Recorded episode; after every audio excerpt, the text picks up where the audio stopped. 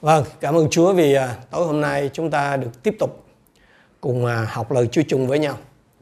Và tôi tin rằng là trong cái thời gian giãn cách xã hội anh em sẽ có được nhiều cái thời giờ hơn để chúng ta cùng à, học biết lời Chúa. Đó là lý do mà tôi nói là đã có online rồi thì ngại gì cái chuyện học. À, chúng ta sẽ tối hôm nay chúng ta sẽ tiếp tục đi vào cái bài cái phần tiếp theo của bài số 15 đó là bài chức vụ tiên tri và như anh em chúng ta tuần trước chúng ta đã học và chúng ta đã học cái phần đầu tức là chức vụ tiên tri ở trong thời cựu ước thì chúng ta đã nhận diện ra một số vấn đề. Và có thể nói rằng là nhiều người trong chúng ta ngày hôm nay vẫn còn hiểu rất là à, à, sai không có đúng lắm về cái chức vụ tiên tri. Thường thường thì mình hiểu cái chức vụ tiên tri đó khi nói đến tiên tri thì tôi và anh em thường hay hiểu cái chức vụ tiên tri là à, là nói trước tức là tuyên báo về một cái chuyện gì đó à, hoặc là một có người khác thì cũng hiểu là chức vụ tiên tri đó là vạch tội tức là quở trách tội lỗi. Nhưng mà như anh chị em chúng ta để biết là cái cách hiểu đó là chưa có đầy đủ. Hay nói cách khác là cách hiểu đó là sai.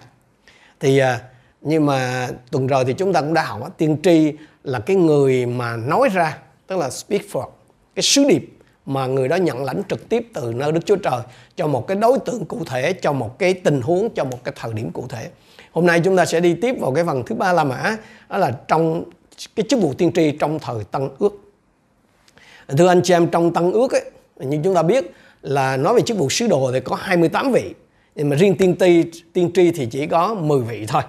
À, cái phần này tôi sẽ đi nhanh để anh em thấy rằng là có 10 cái người ít nhất là 10 người được à, đề cập đến như trong cái chức vụ tiên tri trong công vụ các sứ đồ chương 11 câu 27 đến câu 29 thì chúng ta thấy có một số vị tiên tri đi cùng với tiên tri Agabus trong những ngày đó câu số 27 có mấy nhà tiên tri từ Jerusalem xuống Antioch một người trong số đó à, tên Agabus đứng dậy bởi thánh linh báo trước rằng sẽ có nạn đói lớn xảy ra trên khắp đất Nạn đói này xảy ra dưới triều cơ lốt. Các môn đồ quyết định mỗi người tùy khả năng gửi quà cứu trợ cho các anh em đang sống tại Jude. Hội thánh Antioch tiếp nhận cái sự mặc khải này là cái sứ điệp có thẩm quyền và hành động theo đó. Họ không chỉ nói ồ tuyệt vời quá phải không? Chúng ta có một cái được mặt khải không? Họ làm theo cái điều gì đó cho cái chuyện mà họ đã nghe. Agabus là một trong số mấy nhà tiên tri được đề cập ở đây. Khi nói chữ mấy đó thì anh em biết rằng là ít nhất cũng phải là hai người đổ lên như vậy thì kể cả Agabus ấy, thì cái nhóm tiên tri mà từ Jerusalem xuống Antioch này ấy, ít nhất phải là ba người rồi chúng ta đi tiếp ở trong à, công vụ chương 13 câu 1 ấy, có đề cập đến năm vị nữa. Trong hội thánh tại Antioch có mấy nhà tiên tri và giáo sư. Barnabas, Simeon gọi là Niger, Lucius người Syren, Manahem là em nuôi vua Herod và Sauler.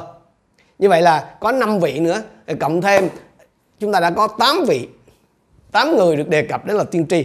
Và cuối cùng hai người cuối cùng được đề cập là tiên tri ở trong kinh thánh Tân Ước ở trong công vụ 15 câu 32 Jude và Sila là những nhà tiên tri dùng nhiều lời giảng dạy để khích lệ và làm họ thêm vững mạnh.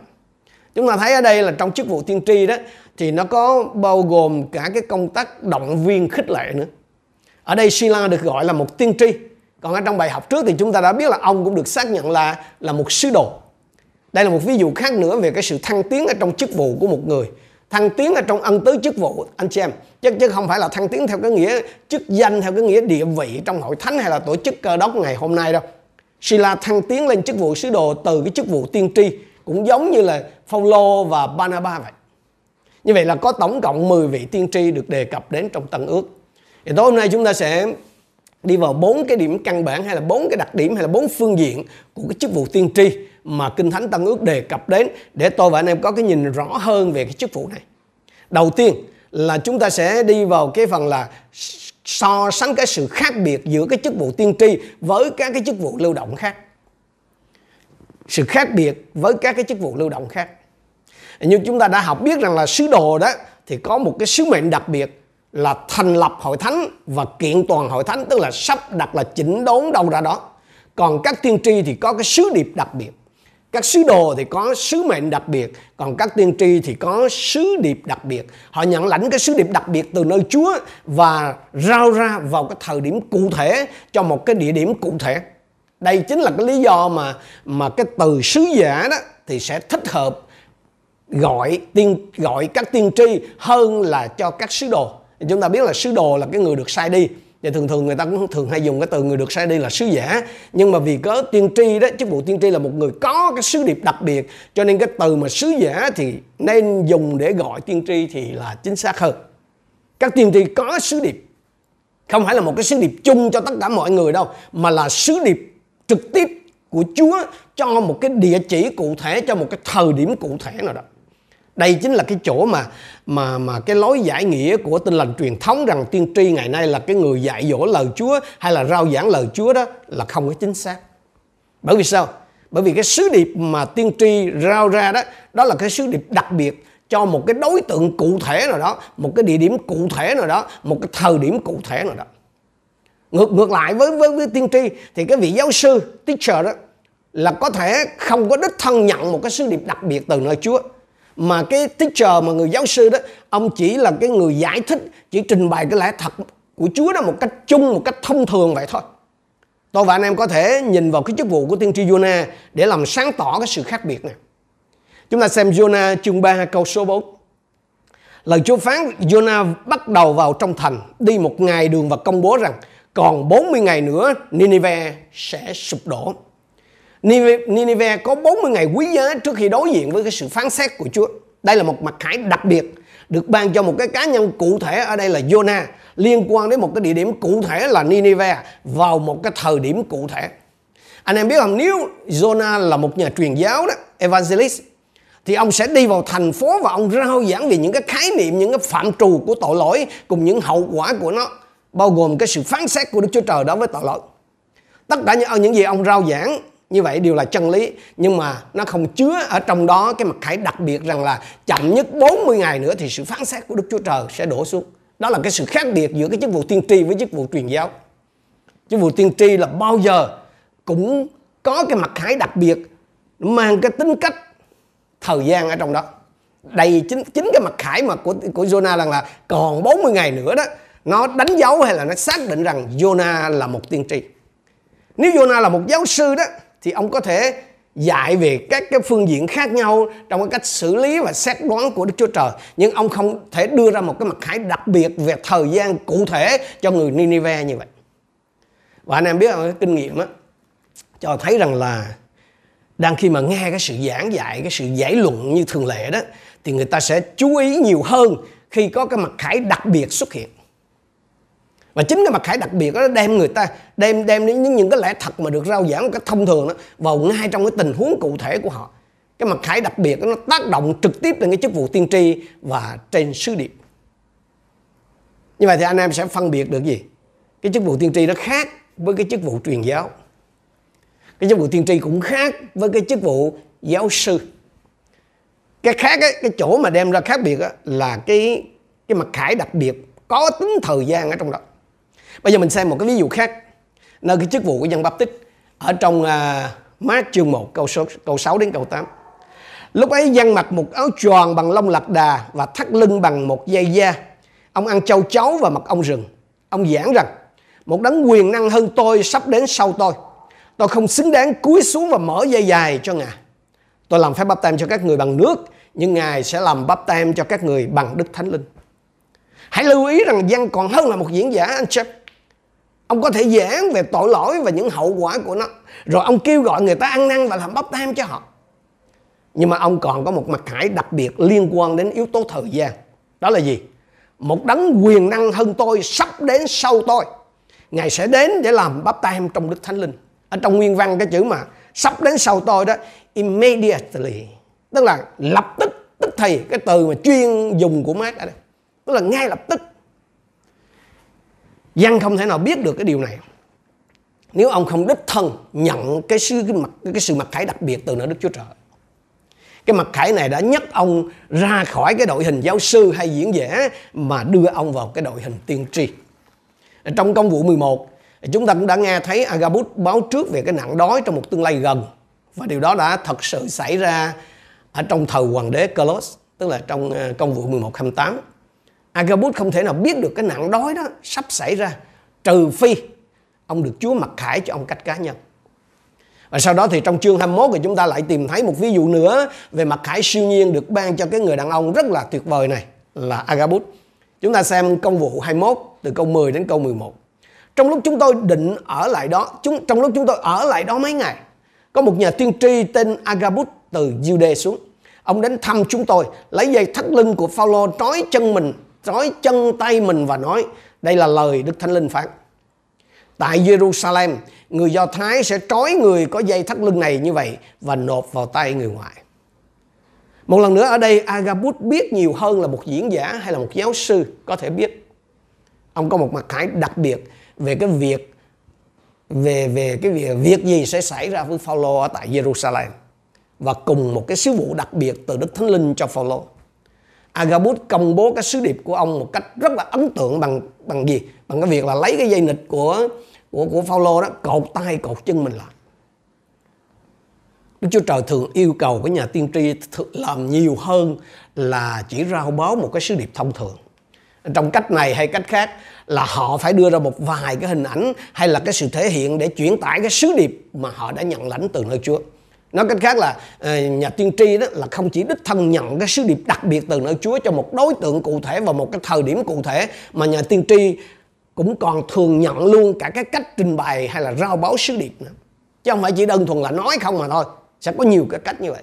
Ví dụ như anh em nào có đọc cái sách tiên tri Ezechiel sẽ thấy những cái cách mà ông trình bày sứ điệp tiên tri của Đức Chúa Trời cho dân sự. Có lúc Chúa bảo ông phải cạo đầu, chia tóc ra thành nhiều phần. Có lúc Chúa bảo ông phải nằm xuống rồi lấy gạch xây thành rồi đốt lửa vân vân kính thưa các thể loại. Và mỗi một vị tiên tri đều được Chúa hướng dẫn không chỉ là nhận sứ điệp tiên tri mà cả cái cách rao báo sứ điệp tiên tri cũng phải nhất nhất như in theo như lời Chúa phán. Như vậy thì mình sẽ phân biệt được cái điều đầu tiên là giữa cái chức vụ tiên tri với các cái chức vụ lưu động khác như là truyền giáo, như là giáo sư là khác rõ ràng. Cái rõ nhất là gì? Những cái chức vụ kia họ không có một cái sứ điệp đặc biệt. Không có một cái mặt khải đặc biệt. Và những cái mặt khải đặc biệt mà của của của chức vụ tiên tri ấy, bao giờ nó cũng mang cái tính thời gian ở trong đó. Chúng ta đi tiếp. Chức vụ tiên tri và ân tứ nói tiên tri. Tôi và anh em cần phải phân biệt cái sự khác nhau giữa cái chức vụ tiên tri cái ministry với lại cái ân tứ nói tiên tri là cái gift. Ephesos đoạn 4 câu 11 chính ngài tức là đấng Christ đã ban cho một số người làm sứ đồ, một số người làm nhà tiên tri, một số khác làm người giảng tin lành, một số khác nữa làm mục sư và giáo sư. Như vậy thì rõ ràng không phải là tất cả đều nhận được cái chức vụ tiên tri, chỉ một số thôi. Hay là trong Cô-rin-tô thứ nhất đoạn 12, câu 28, câu 29 thì lời Chúa nói như này, Đức Chúa Trời đã sắp đặt trong hội thánh. Thứ nhất là sứ đồ, thứ nhì là nhà tiên tri, thứ ba là giáo sư. Có phải tất cả đều là sứ đồ sao? Tất cả đều là nhà tiên tri sao? Cái câu trả lời cho cả hai câu hỏi rõ ràng là không. Nói cách khác là không phải mọi người, không phải tất cả mọi người đều có cái chức vụ sứ đồ hay là tiên tri. Trong khi đó đó, ân tứ nói tiên tri đó, cái gift đó thì lại là dành cho tất cả mọi người. Như trong Cô Tô thứ nhất chương 14 câu 31 nói gì? Vì mỗi người trong anh em có thể lần lượt nói tiên tri. Để ai nấy đều được học hỏi, ai nấy đều được khích lệ. Cái chức vụ tiên tri không chỉ là thực hành ân tứ nói tiên tri mà còn là toàn bộ cái con người của cái ông đó của cái bà đó. Chức vụ tiên tri không chỉ đơn thuần là nó tiên tri mà còn toàn bộ cái đời sống của cái người đó. Như, như tôi và anh em học ở trong cái phần bài trước đó. Nhà tiên tri hay là vị tiên tri cũng chính là cái sứ điệp của người. Ân tứ nói tiên tri cũng như các ân tứ thánh linh khác chỉ là cái cách biểu hiện siêu nhiên của đức thánh linh cho một cái thời khắc cụ thể nào đó xong rồi thôi. Còn cái chức vụ tiên tri đó thì cũng như những cái chức vụ ân tứ những ân tứ chức vụ khác là nó trọn đời trừ khi cái người đó bị Chúa loại bỏ vì người không giữ mình trong những cái chuẩn mực khắc khe của Chúa mà thôi. Nói một cách ngôn na, một cái chức vụ tiên tri thì chắc chắn là sẽ có cái ân tứ nói tiên tri. Nhưng mà không phải ai có ân tứ nói tiên tri thì cũng là một tiên tri một cái khía cạnh quan trọng khác của của lời tiên tri và chức vụ tiên tri ở trong thời tăng Ước là gì? Là cái cái lời tiên tri và chức vụ tiên tri trong thời tăng Ước ấy là nó luôn có cái xu hướng là nhắm đến cái người đã tin Chúa rồi, tức là cái người tin rồi. Khác với cái, các cái tiên tri thời cựu ước là nhắm đến người không tin. tiên tri thời cựu ước á, là cái sứ điệp của họ là thường nhắm đến những người không tin còn tiên tri thời tăng ước á, thì nhắm đến những người tin believer chẳng hạn là ờ, chúng ta thấy là nhiều cái sứ điệp của tiên tri Jeremy chẳng hạn Jeremy có rất là nhiều sứ điệp nhắm đến các cái dân tộc lân bang của Israel đó là những cái dân tộc mà không hề nhận biết Jehovah, Đức Chúa Trời của Israel và cũng không có công nhận cái chức vụ tiên tri của Jeremy. Đó là đặc điểm mà anh chị em cần phải nhớ. Chúng ta xem Corinto thứ nhất chương 14 câu 22.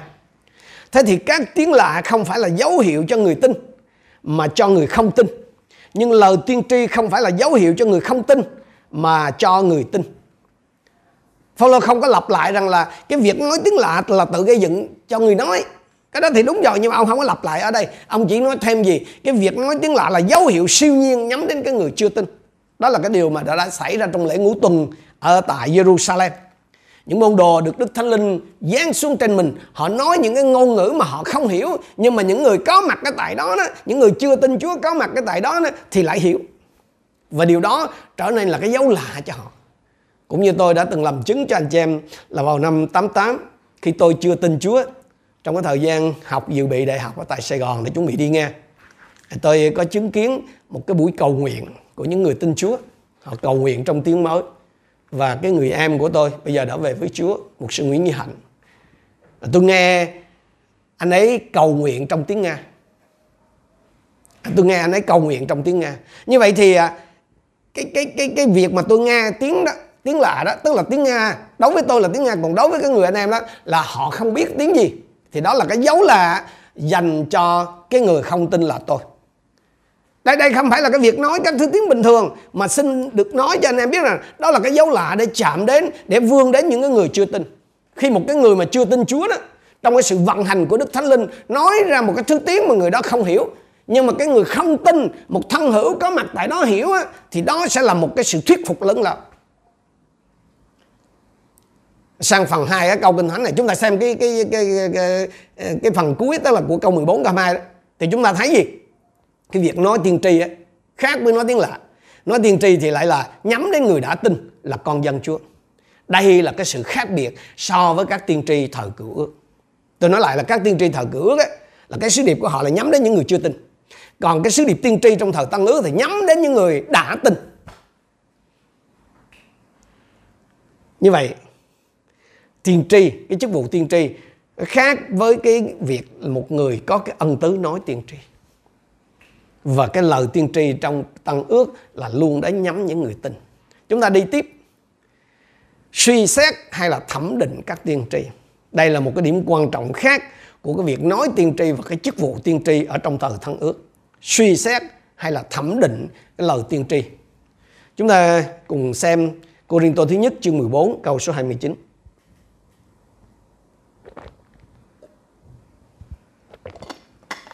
cũng chỉ nên có hai hoặc ba người nó tiên tri mà thôi. Còn những còn những người khác thì cân nhắc.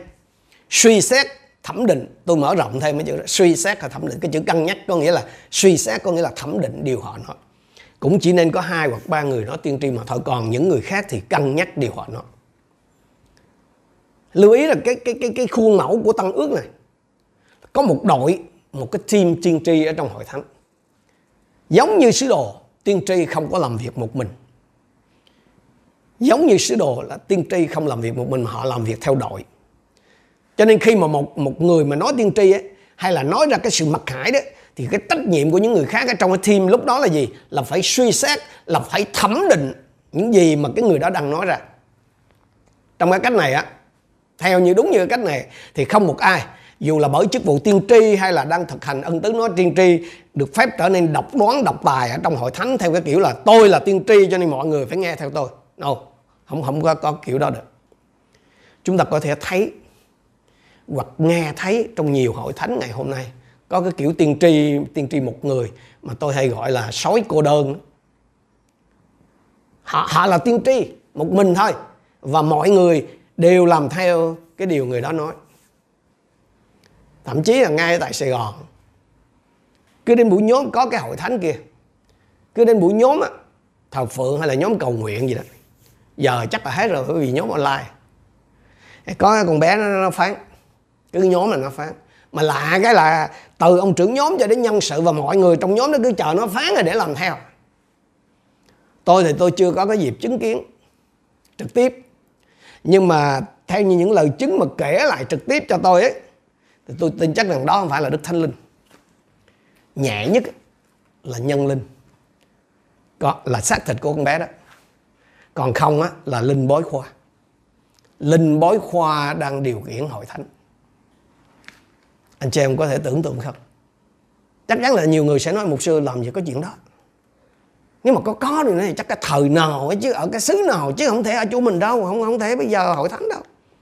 Tôi muốn anh em xem với tôi ở trong à, Khải Quyền chương 2 câu 20 đến câu 23 đây là cái lá thơ mà Chúa viết cho hội thánh Thyatira.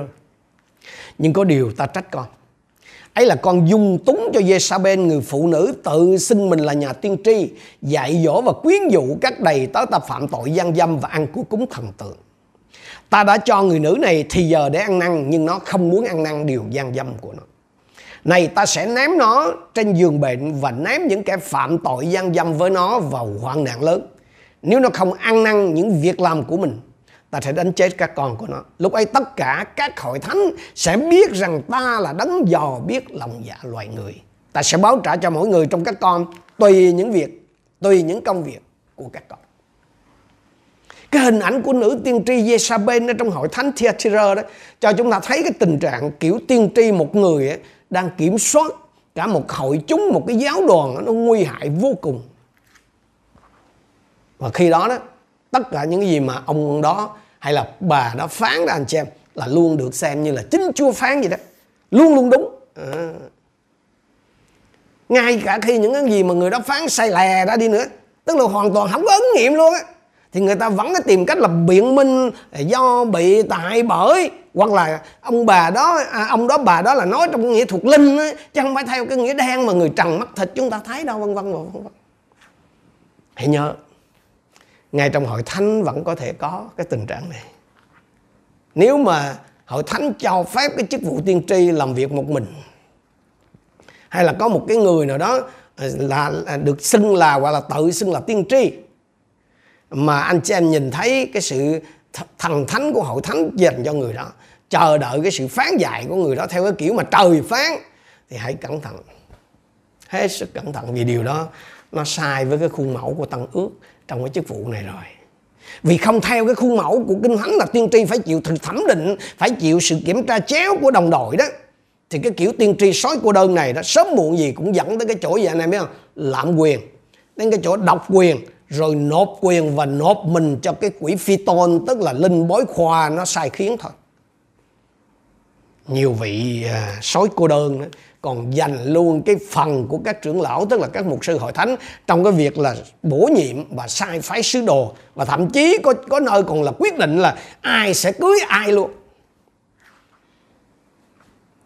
Nhưng mà đừng vì cái chuyện đó mà sợ hãi cái chức vụ tiên tri có ai trong anh chị em đang sinh hoạt trong những cái hội thánh mà có cái người lãnh đạo kiểu đó không? Tức là người đó phán giống như trời phán. Rồi quyết định hết tất thảy mọi sự. Không tôi muốn hỏi là quý vị có đang thần thánh ông bà tiên tri nào như là chúa không? Quý vị có giỏng tay lên mỗi khi ông đó hay bà đó phán như thế là chúa đang phán mà không cần phải suy xét, không cần phải biện biệt gì không? Nếu có câu trả lời là có thì tôi nói với anh chị em, hãy nhanh chóng mà thoát ra khỏi đi. Chứ không là chết chùm à. Anh em ơi, ngày hôm nay đó, nó có cái tình trạng. Ở trong bóng đá đó, thì nó có cái tình trạng là fan cuồng. Cuồng không chỉ trong bóng đá đâu anh chị em, mà ngay trong hội thánh cũng có fan cuồng luôn. Fan cuồng các mục sư, nhất là các mục sư đang được Chúa sử dụng, những người có ơn đuổi quỷ, chữa bệnh, làm phép lạ các kiểu. Tôi và anh chị em có thể thích có thể quý một sư này, một sư kia, nhưng mà mừng ơn, đừng có thần thánh họ. Tôi thì tôi không nghĩ có ai đó hâm mộ tôi đến độ xem tôi như là thần tượng. Nhưng mà nếu có lỡ có như vậy thì xin anh chị em đừng có thương tôi kiểu đó. Thương cái kiểu đó đó, thương tôi như thế là bằng 10 hại tôi đó. Vì sao? Vì Chúa không có nhường cái sự vinh hiển của Chúa cho bất kỳ con người nào.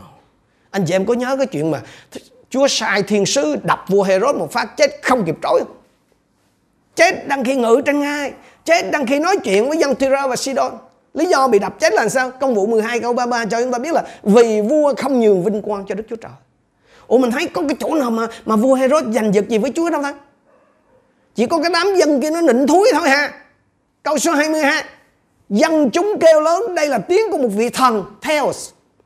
Trong nguyên văn, đây là tiếng của Đức Chúa Trời đó, của Chúa không phải tiếng của loài người. Herod không có giành giật gì. Nhưng mà tôi nói anh chị em, kể cả khi cái người đó không có làm gì sai đi nữa, thì cái việc mà chúng ta thần thánh người đó, cái việc mà chúng ta xem người đó như là chúa, việc mà chúng ta đặt người đó vào cái chỗ của chúa, tức là chúng ta đã gián tiếp khiến người đó rơi vào cái tội gì? Không nhường vinh quang cho đức chúa trời hay là giành vinh hiển của chúa rồi. Và như thế là chúng ta đã tuyên án tử cho người đó rồi đó anh em ơi, làm ơn đừng thần thánh bất kỳ một shipper nào.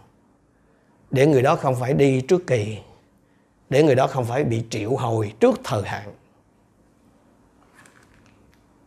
Một cái hiện tượng khác mà chúng ta có thể thấy, ấy là dù kinh thánh ấy đã nói rất rõ rằng là cái lời tiên tri đó thì phải được suy xét, phải được thẩm định bởi các tiên tri khác, bởi những người khác. Thế nhưng mà anh em để ý cái tình trạng này. Bây giờ ha khi có một ai đó mà lên tiếng phản biện, tức là suy xét hay là thẩm định cái lời tiên tri của một cái vị có tên tuổi nào đó, thì y như rằng là cái người lên tiếng thẩm định đó liền bị chửi hội đồng. Nói theo ngôn ngữ ngày hôm nay là bị ném đá hội đồng. Bởi vì, bởi những cái fan cuồng của cái vị tiên tri nổi tiếng đó. Thôi thì đủ kiểu ngụy biện là kêu gào lên.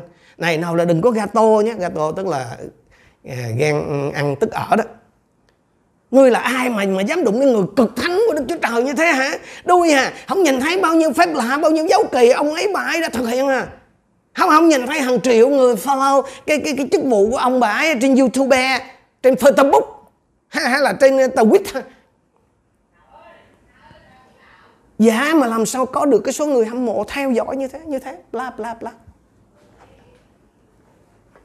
Nếu tôi và anh em có cái phản ứng như vậy Thì trước hết ấy, chúng ta không làm theo nguyên tắc của Kinh Thánh.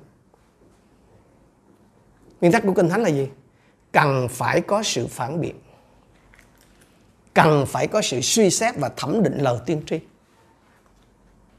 Từ xưa đến nay, anh em ơi, Có ai cãi lại Chúa mà an lành không? tự hiểu đi ha lo ăn năn đi.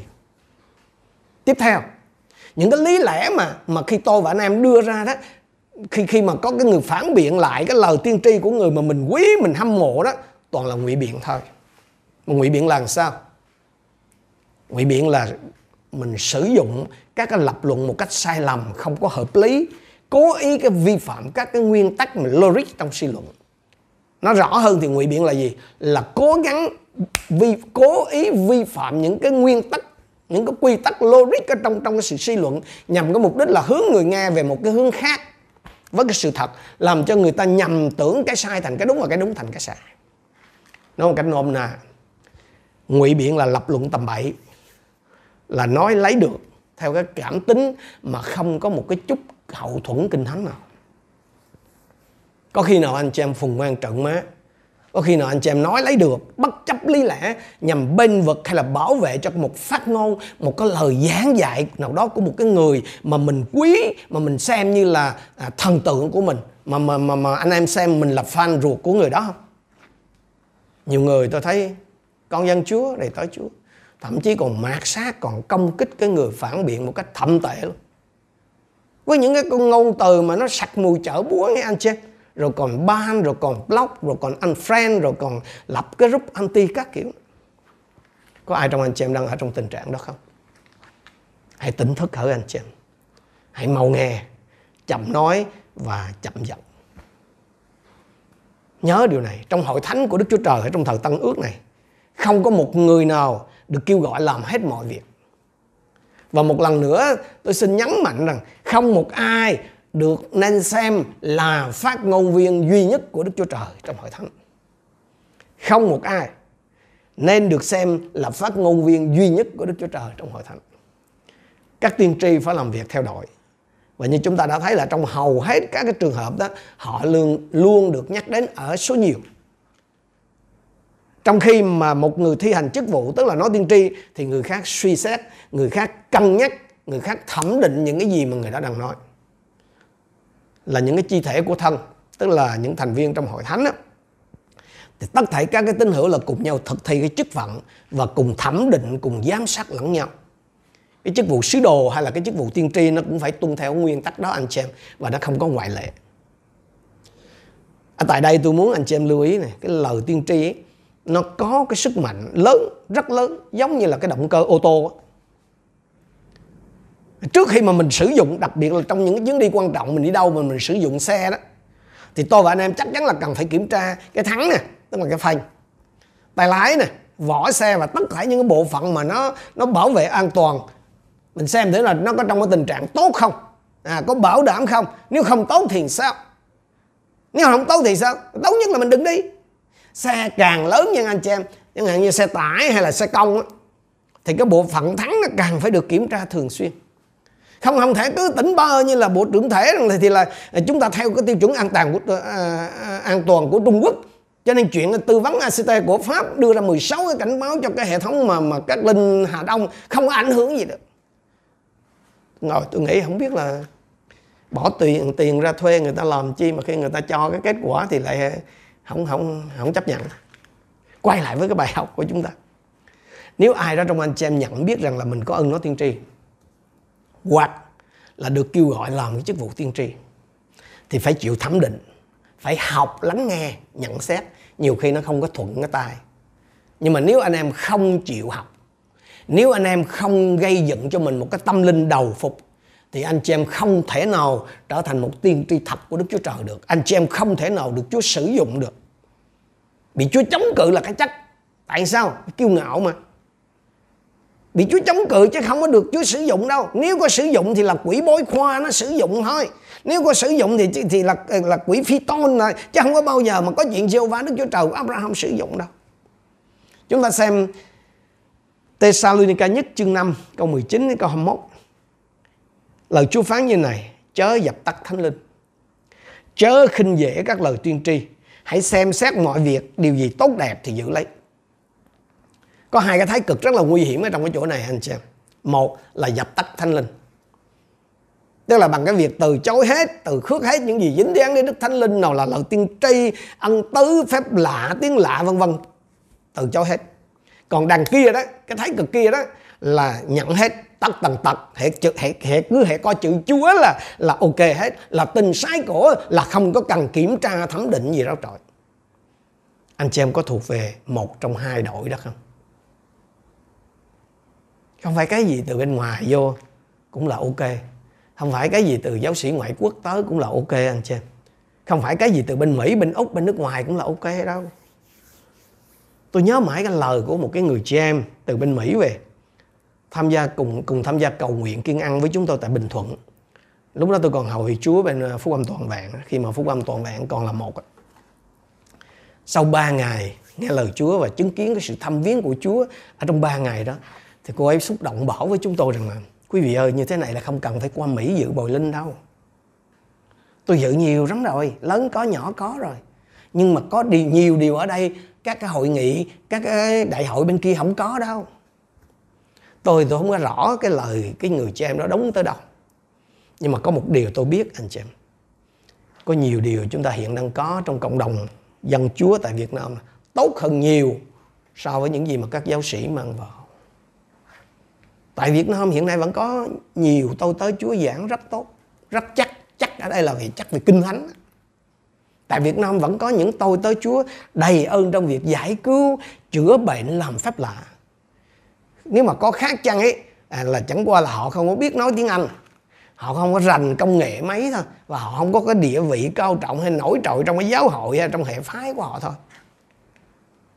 tôi chỉ đơn giản là cái ông nước ngoài mà ông giảng với ông Việt Nam giảng nếu mà cái trình họ ngang ngang với nhau ấy thì bao giờ cái bài giảng của ông Việt Nam cũng gần gũi hơn cũng thiết thực hơn trong việc áp dụng lẽ thật vào trong đời sống.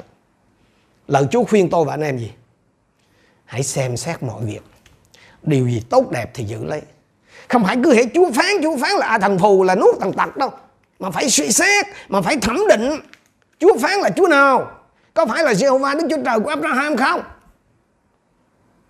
Có người sẽ hỏi nhưng mà làm sao biết được xem những cái điều cái Chúa đó phán nó có phù hợp với lời của Chúa ở trong Kinh Thánh không? Xem thử là những cái cách mà người đó phán có cái chỗ nào trong Kinh Thánh có ai làm như vậy không? Đức Chúa Trời của Kinh Thánh thì chắc chắn là không có sử dụng mấy cái trang mạng bói toán trá hình như là Oh my God, hay là OMG đó, hay là Nem Test vân vân đâu. Và đặc biệt là anh chị em hãy xem, nhìn xem cái đời sống của những người phán mấy cái câu đó đó. Vì tiên tri thật cũng chính là cái sứ điệp. Đời sống của họ cũng chính là cái sứ điệp. Anh em ơi, tiên tri thời Tăng ước và những cái sứ điệp tiên tri thời Tăng ước phải chịu thẩm định cần phải được xem xét tinh thần tiên tri phải thuần phục tiên tri nếu anh em được kêu gọi làm tiên tri, nếu anh em có cái ơn tứ nói tiên tri, thì phải học cái bài học thuần phục này. Phải chịu nghe người khác góp ý, xây dựng. Có như vậy đó, anh em mới trưởng thành. Có như vậy anh em mới được Chúa sử dụng. Cái điều cuối cùng, hay là khía cạnh cuối cùng mà chúng ta xem trong cái chức vụ tiên tri, ở trong thời tăng ước, đó là cái mối quan hệ của chức vụ tiên tri đối với toàn thể hội thánh thì tiên tri cũng là một thành viên trong hội thánh thôi. Cho nên là à, cái vị tiên tri hay là nhà tiên tri đó cũng phải thực thi cái chức phận của mình và cũng phải chịu cái sự quản lý phải chịu cái trách nhiệm khai trình trước hội thánh như bất kỳ một cái thành viên nào khác. Dù là anh chị em có nổi tiếng tới đâu Chúa có dùng anh chị em đi tới đâu thì nữa thì anh em cũng phải chịu trách nhiệm khai trình trước hội thánh. Chứ không có thể nói là mình không được. Dù anh em là lãnh đạo của cái hội thánh thì anh em cũng phải chịu trách nhiệm khai trình trước hội thánh anh chị em không phải là một cái ngoại lệ. Và anh chị em không thể ở ngoài cái cơ chế tổ chức của cái hội thánh đó được. Tôi muốn anh em xem một cái hình ảnh rất là tuyệt đẹp của chức vụ tiên tri thật. Và xin thánh linh đức chúa trời đem cái điều này vào trong anh em để anh em cầu nguyện với chúa cho hội thánh của ngài. Cái hình ảnh ở trong Sacheri chương 4 câu 1 đến câu 3 Sacheri chương 4 từ câu 1 đến câu 3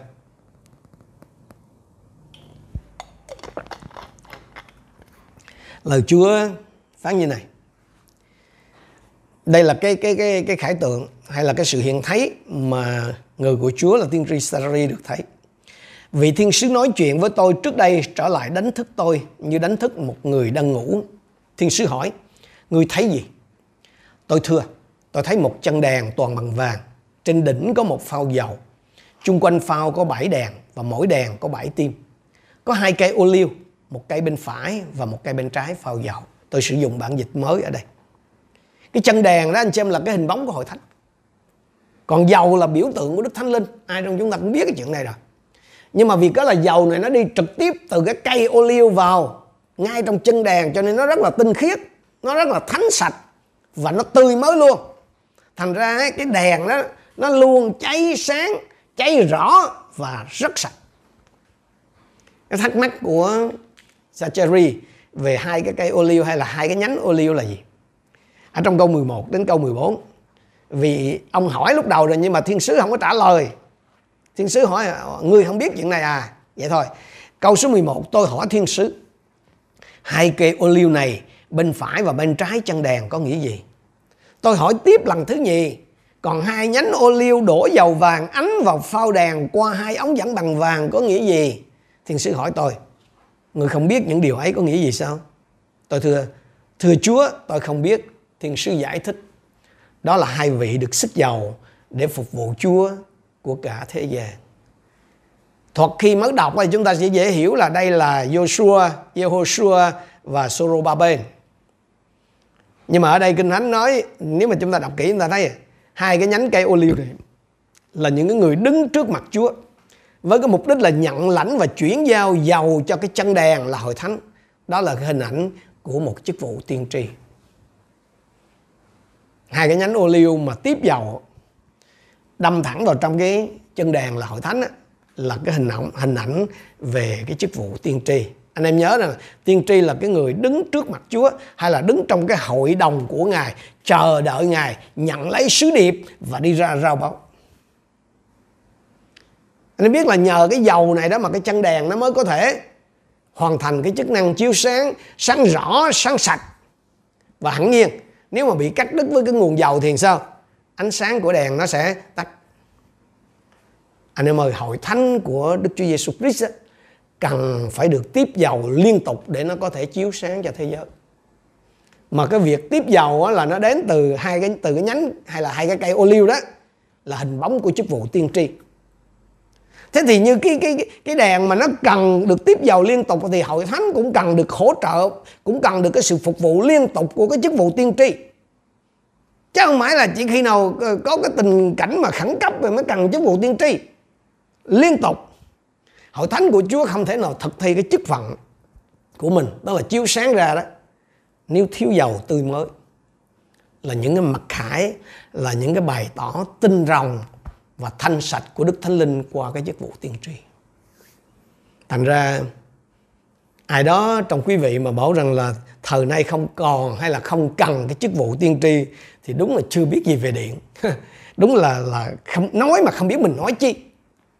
Chúng ta xem ở trong ờ, châm ngôn chương 29 câu 18. Ở đâu không có khải tượng, dân chúng phóng túng.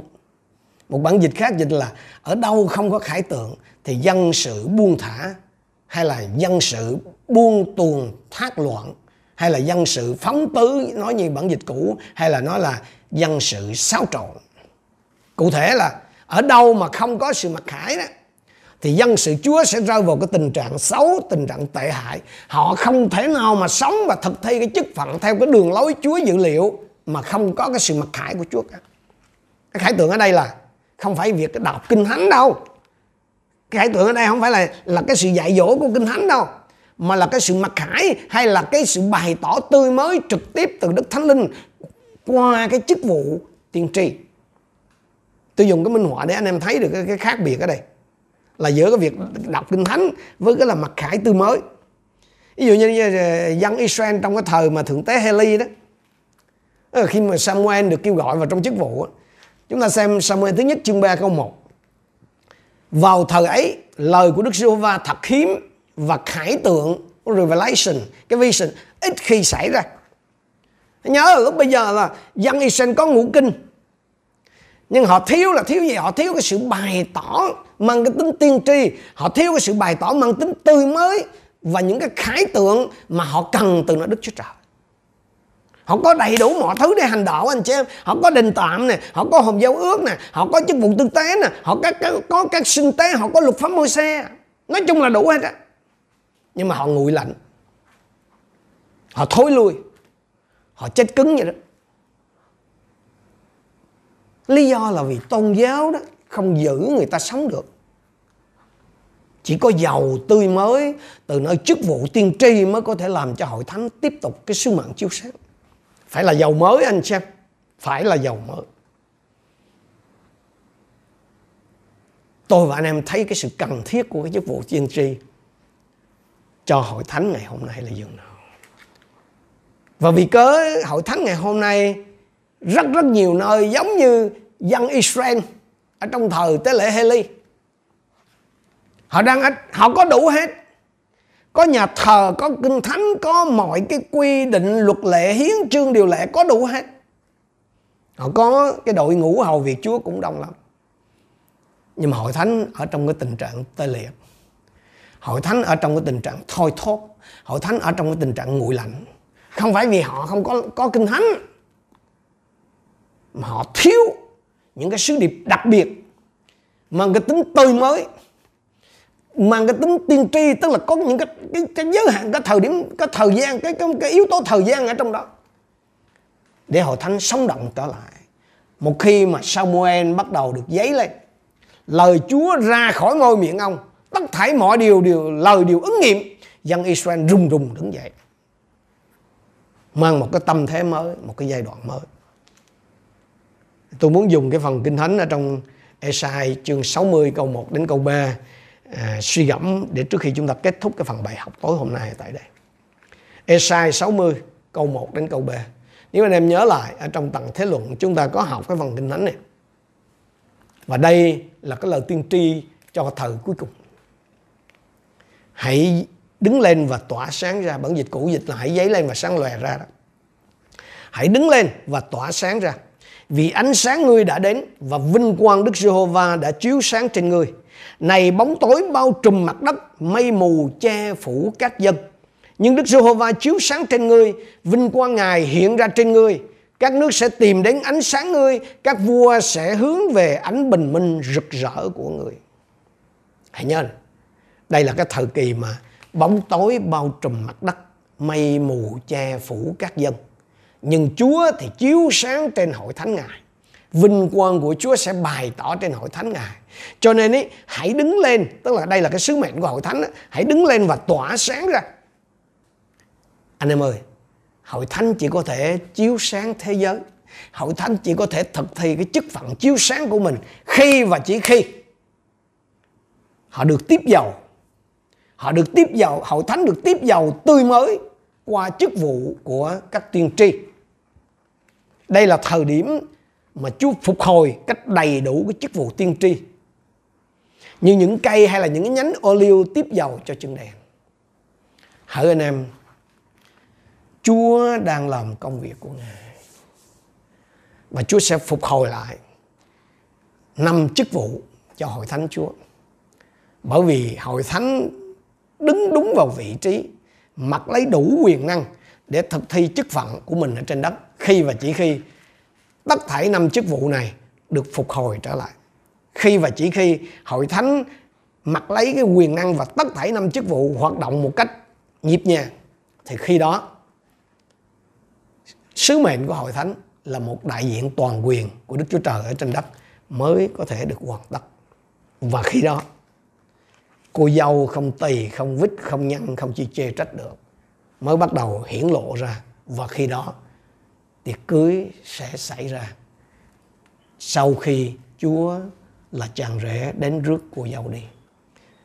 Như vậy thì tôi và anh em học được điều gì về chức vụ tiên tri buổi tối hôm nay? Hãy để cho Thánh Linh, Đức Chúa Trời chỉ tỏ cho mỗi một chúng ta thấy. Có thể ai đó trong anh chị em được kêu gọi vào chức vụ tiên tri. Có thể ai đó trong anh em có ân tứ nói tiên tri. Hoặc là có thể từ xưa đến giờ, anh em là cái người chống đối một cách kịch liệt cái khái niệm về chức vụ tiên tri hay là những gì liên quan đến Đức Thánh Linh chăng? Hãy nhớ, đây là điều Chúa ban cho hội thánh. Có thật thì bao giờ cũng có giả. Tôi và anh em cần học biết để phân định và điều đặc biệt là tôi và anh em cần học biết để đón tiếp cái chức vụ này ngõ hầu giàu tư mới từ Đức Thánh Linh có thể tuôn đổ một cách không chừng mực trên hội thánh Chúa để hội thánh có thể thực thi cái chức phận chiếu sáng của mình ra khắp thế gian. Chúng ta cùng đứng lên, chúng ta hướng lòng về Chúa và chúng ta cầu nguyện với Chúa trong thời gian này. Hallelujah, Hallelujah, Hallelujah. Oh, Sadabakatada, Hallelujah. Cảm ơn Ngài. He Hallelujah. Cảm ơn Ngài, cảm ơn Ngài. Chúa ơi, chúng con cảm ơn Ngài vì lời của Ngài. Chúng con cảm ơn Ngài vì Ngài có chương trình ở trên hội thánh của Chúa. Không phải vô cớ mà Ngài chuẩn bị chúng con cho lời này. Cha ơi, Ngài biết hết tất thảy mọi sự. Ngài biết những ngăn trở, Ngài biết những cái thiếu kém ở trong đời sống của chúng con, trong hội thánh của Ngài. Xin đem chúng con trở lại. Xin mở lòng chúng con ra. Không phải để cho chúng con trì chiết, không phải để cho chúng con lên án hay là phê phán những thiếu sót trong từng hội thánh mà bạn là để cho chúng con hạ mình xuống trước Chúa kêu cầu sự thương xót của Ngài để Ngài sớm phục hồi hoàn thành hoàn toàn tất cả năm cái chức vụ ở trong hội thánh của Chúa ngõ hầu hội thánh của Chúa được trang bị một cách đầy đủ để đem dân sự Chúa đến cái chỗ nên thánh trọn vẹn, đem dân sự Chúa đến cái chỗ đạt đến cái tầm thước vóc dạc của Đấng Christ. Ngõ hầu chúng con sẽ cùng nhau đứng ở trên đôi chân mà Chúa đã ban cho. Thực thi sứ mệnh của Ngài giữa trời đất này làm vinh danh Chúa. Xin ban phước cho mỗi một anh em chúng con và dùng chúng con thưa Chúa để chuyển giao cái lẽ thật này cho nhiều người khác nữa. Nguyện Chúa được vinh hiển, được ngợi khen, được chúc tụng qua đời sống của mỗi một chúng con. Chúng con biết ơn Ngài, chúng con đồng thành kính hiệp chung cầu nguyện. Trong danh Chúa Giêsu Christ. Amen.